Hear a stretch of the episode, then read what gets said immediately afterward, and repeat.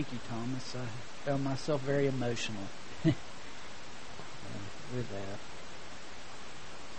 Before uh, we have scripture reading, getting the message, I want to take just a moment. As we mourn for uh, Lisa and for Jerry, Samantha, and that family that we all love so deeply, as I'm sure there is a little ache at the death of her father. We love them and, and just want to take a moment just to just to say we want to share with you. The word compassion means to suffer with, and that's part of the church family. As we we want to share with them. And uh, Cindy and I wanted to see them uh, yesterday. We actually walked into the ICU, and he had just died. He had just died. You we just hug them. and you just feel so. What can I say? And, and so, anyway, uh, praise be to our God that you know that ache in Jesus Christ will not last forever. One day we will see them again. Amen. So our uh, text uh, is in Second Timothy chapter 2, verses 1 through 10, as we're continuing a series on an awakened church. The scripture says in Ephesians 5, uh, he says, Wake up, O sleeper, and rise from the dead, and Christ will shine on you. God wants us to be awake in Him as His people. And, and this morning we want to look at some distinctives found in 2 Timothy chapter 2 of a church that's alive. And uh, so I'm asking you uh, find that to stand in God's honor as I read aloud those first 10 verses. You then, my son, be strong in the grace that is in Christ Jesus. And the things you have heard me say in the presence of many witnesses, entrust to reliable men who will be qualified to teach others. Endure hardship with us like a good soldier of Christ Jesus. No one serving as a soldier gets involved in civilian affairs. He wants to please his commanding officer. Similarly, if anyone competes as an athlete, he does not receive the victor's crown unless he competes according to the rules. The hard-working farmer should be the first to receive a share of the crops. Reflect on what I am saying, for the Lord will give you insight into all this. Remember Jesus Christ, raised from the dead, descended from David. This is my gospel for which I am suffering, even to the point of being chained like a criminal. But God's word is not chained. Therefore, I endure everything for the sake of the elect, that they too may obtain the salvation that is in Christ Jesus with eternal glory. Let's pray. Father, as we approach you, thank you that you always provide hope. Father, just give Lisa and, and Jerry and Samantha and the rest of that family a big hug, Lord. Just remind them that you love them, Father, completely. And Father, just, uh, just Lord, just love them. Father, we need to hear from you this morning. Father, we want to be what you want us to be, Lord. We know that there's a big blessing that awaits us, Father, when we just listen and when we be who you want us to be, Lord. And I pray as we look at your word that you will reveal to us your heart, God. We need you, Lord, so just speak. In your name we pray. Amen. A few years ago, there was a study that was done uh, in Washington, D.C., in the area where you get on the subway. And, I mean, many, many people go by. And, and what they wanted to do, they wanted to see how the setting of a place affects our response. And, and so I just want to uh, read from this article. It says a man sat at a metro, metro station in Washington, D.C. He, he started to play the violin. It was a cold January morning. He played six Bach pieces for about 45 minutes. During that time, since it was rush hour, it was calculated thousands of people went through the station. most of them on their way to work. Three minutes went by, and a middle aged man noticed there was a musician playing. He slowed his pace, stopped for a few seconds, and then hurried to meet his schedule. A minute later, the violinist received his first dollar tip. A woman threw the money in the till without sh- stopping, continued to walk. A few minutes later, someone leaned against the wall to listen, but the man looked at his watch and started to walk again. Clearly, he was late for work. The one who paid the most attention was a three year old boy. His mother tagged him along, hurried, but the kid stopped to look at the violinist. Finally, the mother pushed hard, and the child continued to walk, turning his head all the time. this action was repeated by several other children. All the parents, without exception, forced them to move on. In the 45 minutes the musician played, only six people stopped and stayed for a while. About 20 gave him money but continued to walk their normal pace. He collected $32. When he finished playing and silence took over, no one noticed. No one applauded. No recognition. No one knew this, but the violinist was Joshua Bell, one of the best musicians in the world, and he played one of the most intricate pieces ever written with a violin worth $3.5 million. Two days before his playing in the subway, Joshua sold out a theater in Boston with the seats averaging $100 apiece. Wonderful music played on one of the finest instruments by a great musician, but nobody noticed the music. What was the difference? It was the setting. It was the rush of, of the subway. And the question comes to us what is the setting of a church that makes a church's a church infectious, contagious, alive, exciting, um, a place where there's energy? What, what is the key? It, um, maybe it's a personality. You know, maybe it's it's the preacher, you know, that person that's the leader, and, and people say, man, he's got so much charisma, and let, let's follow him. Maybe it's a program. Man, if we just pick that specific program, then God is going to work and, and He's going to bless, and, and, and there's going to be all these people and all this excitement and, and, and all this power. I dare say it's not a personality, it's not a program. What I want to talk about this morning, as we look at this text, is it's the people. It's, it's all of you and me together. But it's not just the people. It's the people with a passion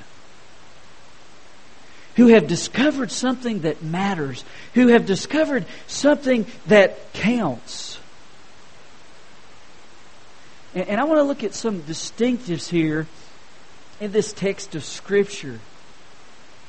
Now, this text of Scripture in 2 Timothy 2, Paul was in a dungeon. It was not a place of comfort. It was certainly, you know, not a place anyone would want to be. As a matter of fact, as I read about this dungeon, it said that there was this big hole in the ground. The only way you could enter is through a ladder or be dropped down by a rope. And Paul was more than likely laying on a stone slab I mean, his body was battered. He was an older man at this time. Uh, there was certainly nothing, when you looked at him, that said, here is a guy of strength and power and prominence. I mean, you had Nero who was dressed in his fancy robes and, and he had all this power and he, he was surrounded by all these great people. And then you had this little broken man who was in a hole in the ground in this terrible dungeon who was suffering uh, you know, a place of poor sanitation and, and just a terrible place to be. And, and, yet, years later, you got people who named their dogs Nero and their kids Paul. This man had an influence. This man had a power. This man made a difference. And, and we're going to look at, at that excitement that was in Paul's life that should be among his people. And, and as we look at these characteristics, the first one I want to talk about, look in the first verse he says, You then, my son, be strong in the grace that is in Christ Jesus. There's a section of, of Scripture where Paul describes himself as an apostle of grace. And, and let me tell you guys, the older I get, the more I want to be marked as a person of grace. Someone has said that grace stands for God's riches at Christ's expense. And, and that was beautiful what Tom saying. I appreciate that so much as he talked about us receiving his reward, a portion of his reward that his love bestowed on us. And we you know you can't figure that out. It's so awesome so great. And and i want us to be known as a people and a church of grace. Be strong in grace. Man there's so many churches that are strong in a list of rules there's so many churches that are known for what they're against instead of what they're for. Now, and who they're for. Now, let me tell you, it's, it's not that I don't think it's important to preach when the Scripture deals with sin, because sin is horrible. Why is sin horrible? Because sin destroys people, breaks people, crushes people. You know, John 10 10, he said, The thief has come to steal, kill, and destroy. That's what happens with sin kills, steal, and destroy. But I've come that they might have life, life to the full, life abundantly, grace, that they may experience that. Um, it breaks my heart as I, I meet broken people all the time that have been associated with churches that that's what they're known for. I'm against this and I'm against that. You know, here's the problem with that kind of stuff. Eventually, I'm not going to measure up eventually I'm going to be the one who gets the rock thrown at me. Because we all, we need grace. We all don't measure up. Matter of fact, uh, Cindy was telling me about a young couple uh, that went to a church. And either they had just gotten a tattoo or they were about to get a tattoo, but the whole sermon was on the evils of tattoos. And I'm, you know, I certainly don't see a tattoo as a sin, but it breaks my heart, guys. Um, there is a time to address sin because it's deadly. But more than anything, people need to know that there's a Savior. I think most of us understand we're screwed up and that we're messed up. And, and not that we don't need to, to, to look at that in honesty in the Scriptures. But man, we need grace. We, we need to be touched by, by God's grace.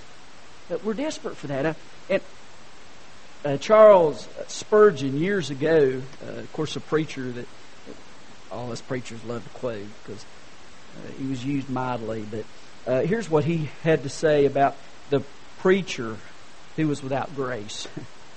a graceless pastor is a blind man elected to a professorship of optics, philosophizing upon light and vision, discoursing upon and distinguishing to others the nice shades and delicate blendings of the prismatic colors, while he himself is absolutely in the dark. He is a speechless man elected to the chair of music. He is a deaf man affluent on symphonies and harmonies. He is a mole professing to educate eaglets. Man, may, may God save me from that. I want you to know about the Savior. I want you to know about the grace that's available. I, I'm not saying we don't deal with those issues, but we always run to the cross. Always run to the cross. Because that's where it is, guys. I love Steve Brown's comments. Uh, if you heard Steve Brown, he's quite a character. Here's what he had to say on, on legalism. He, he said, Some people say legalistic churches are a lot like grace churches. They're no more alike than saying a taxidermist is like a veterinarian. Either way, you get your dog back. One collects dust and never moves, and the other wags his tail and licks your face man, let's be veterinarians, not taxidermists. Let's not be where our favorite song is the way we were. Hey, my, hey, my, I, I, I love traditions that, that, that are rooted in, in, in meaning. And, and I love to hear about how God used people who, who are now in glory and, and were a part of our background and a part of our heritage and a part of our church. But let's not live there. May it remind us of who we need to be and where we need to go as we look back. Not just say, oh, I wish we were back there. Oh, man, we have so much to look forward to because of grace. Because of grace. Uh, second one here, we need to mentor the young. Look in verse 2. And the things you have heard me say in the presence of many witnesses, entrust to reliable men who will also be qualified to teach others. like I said, here was this older man whose body was broken, been through a lot of suffering. In many ways, he could go unnoticed. But there was a power in his life. But it was a power that he wanted to pass on. He wanted young Timmy, Timothy to be the recipient of. He wanted the gospel to go forward through Timothy's life. He, he was he was blessed to have God use him, but but he wanted the he wanted the gospel to go on past him. He wanted to pass the baton to Timothy. And hey, that's what he wants to happen in the church. It's more than just a lesson that's taught, guys. It's a life that's shared. Hey, that's what church is really about. It's, it's not about God's people coming and sit together for a sermon. It's about standing together for a life in Jesus Christ. Hey, and, and to pass that on. Um, one of the deacons was telling us, oh, this is great, telling us about one of the Sunday school teachers. And uh, it was working uh, uh with some his class. And and he had them write, uh, class members write some notes uh, to the teacher. And uh, he, he, works with uh, some of the uh, young people. And uh, in the note it said, thank you, some of the notes were like, thank you for buying us McDonald's hamburgers and stuff.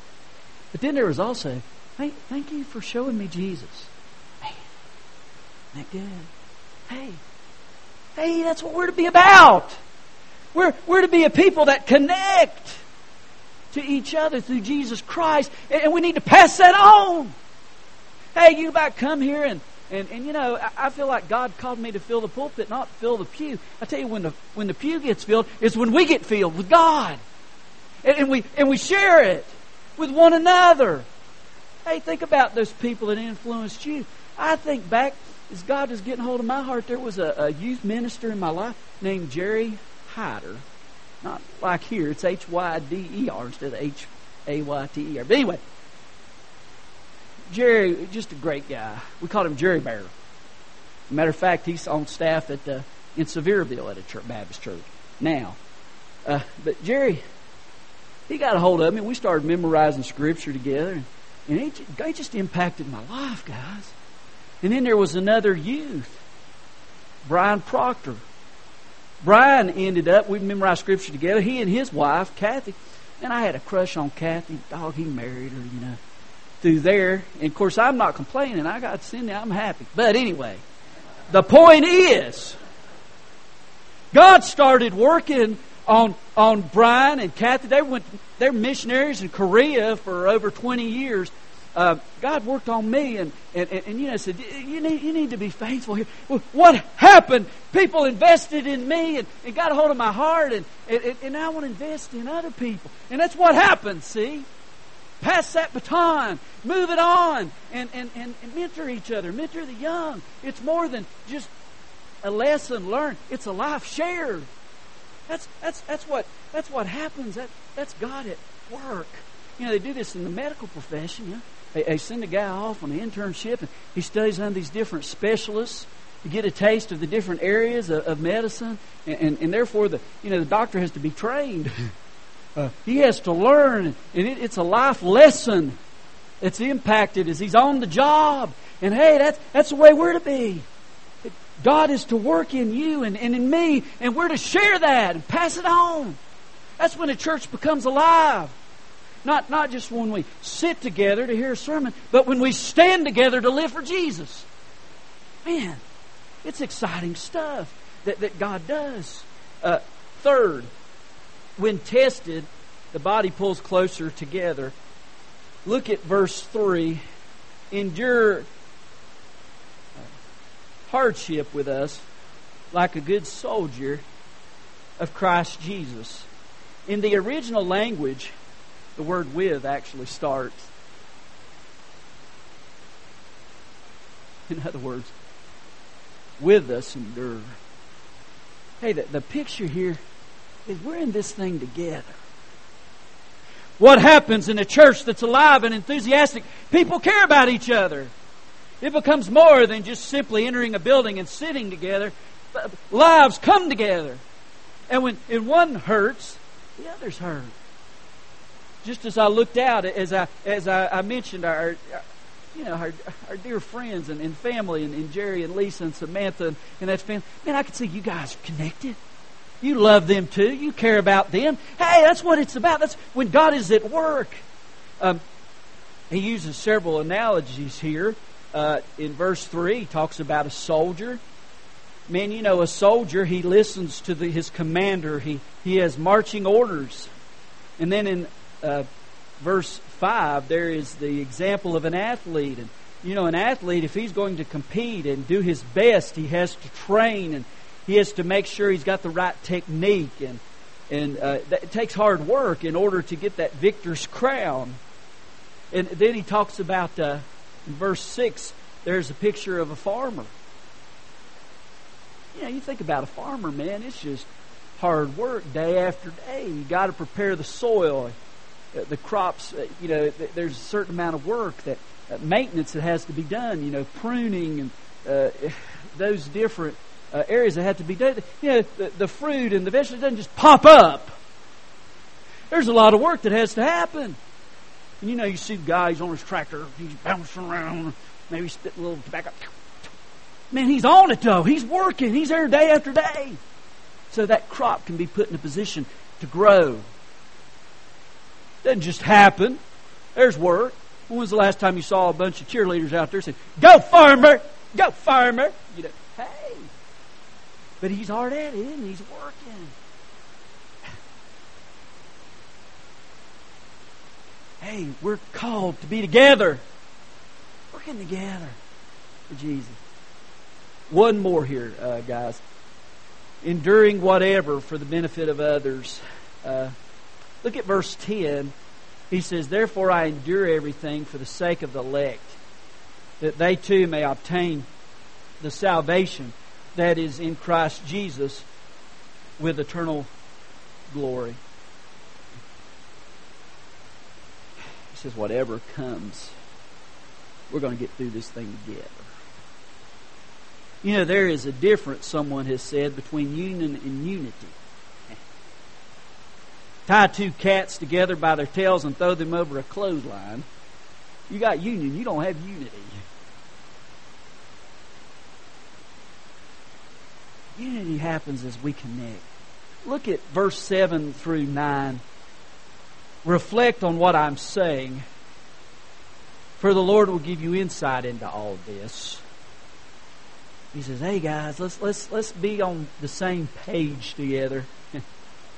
Remember Jesus Christ, raised from the dead, descended from David. It always comes back to that, guys. The thing that we agree upon, the thing that we aim toward, the thing that energizes us and, and binds us together in love is Jesus Christ. He says, Hey, remember that. And, and then he says, My gospel, which I'm suffering, he talks about being chained. God's word is not chained. His, his word must go out. His, his, his, his word must be shared. And, you know, I, I'll just be honest. We live in a culture that's becoming more and more opposed to um, biblical life.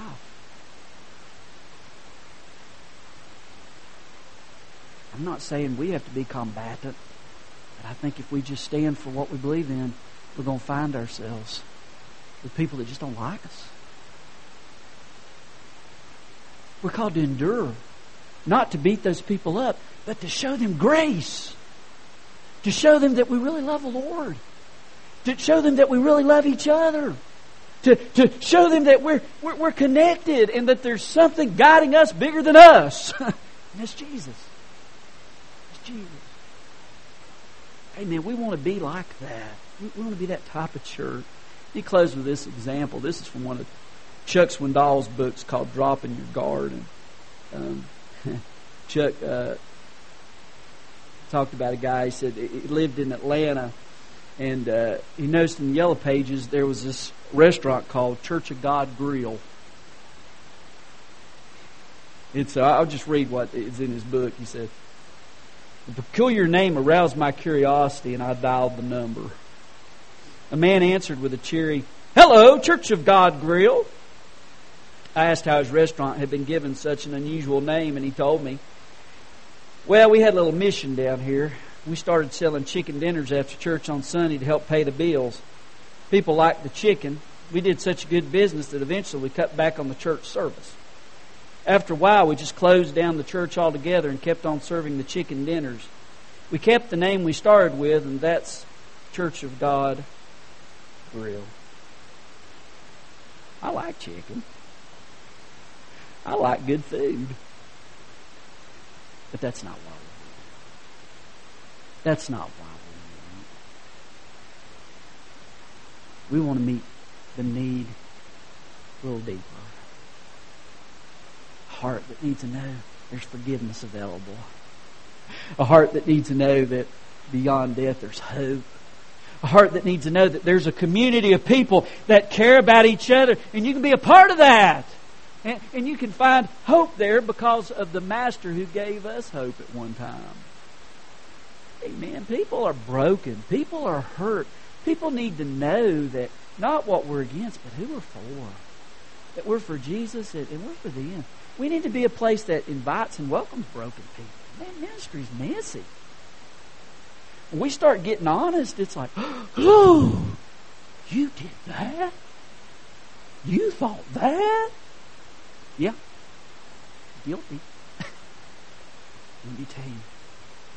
When Jesus died on that cross and when he said it is finished, they're faithful. Somehow we've got to communicate that, folks. When we become that, when it becomes more than a lesson and it becomes life, we become church. Let's pray. Lord, uh, distinctives of an awakened church. Where I want to be. And you probably, well, you know, probably, you need to do some maintenance work on Todd for that to happen. And, uh, Father, we give you,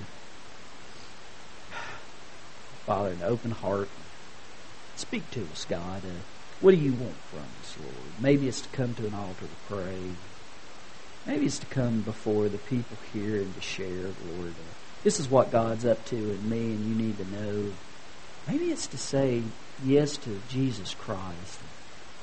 Father, to enjoy a part of that reward Tom is saying about, Lord. Uh, Father, we just want to give you our hearts for a few minutes and let you work. Lord, I know there's a lot of distractions out there calling for our attention. Father, in your mercy, could you please just help us, Lord? Just think about you for a few minutes, Lord. Guide us. In the wonderful name of Jesus, we ask these things. Amen.